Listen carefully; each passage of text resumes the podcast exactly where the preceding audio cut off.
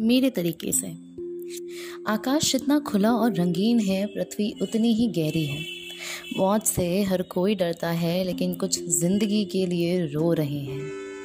लेकिन जो जानता है कि ज़िंदगी वो नहीं, जो आप सोचते हैं, ये तो आपकी कल्पना से परे है, वही सबसे सुखी माना जाता है।